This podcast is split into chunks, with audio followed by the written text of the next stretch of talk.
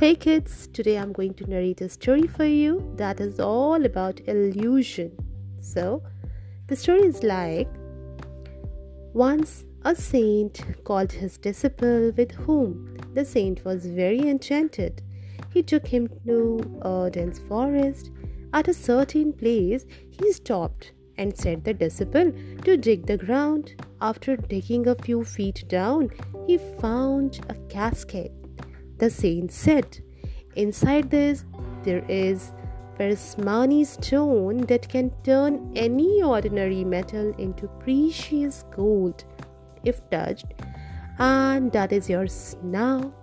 The disciple, being so learned, thought that if there would have been any relevancy of what the saint said, the iron casket would have been changed into gold.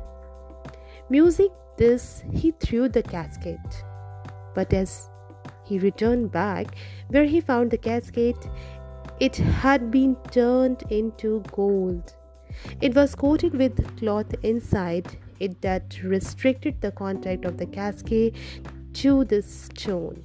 Regretting his deed, he started searching for the stone that had lodged in dry leaves when he threw the casket. He wore a gloomy face now. That means crying over spilt milk is futile.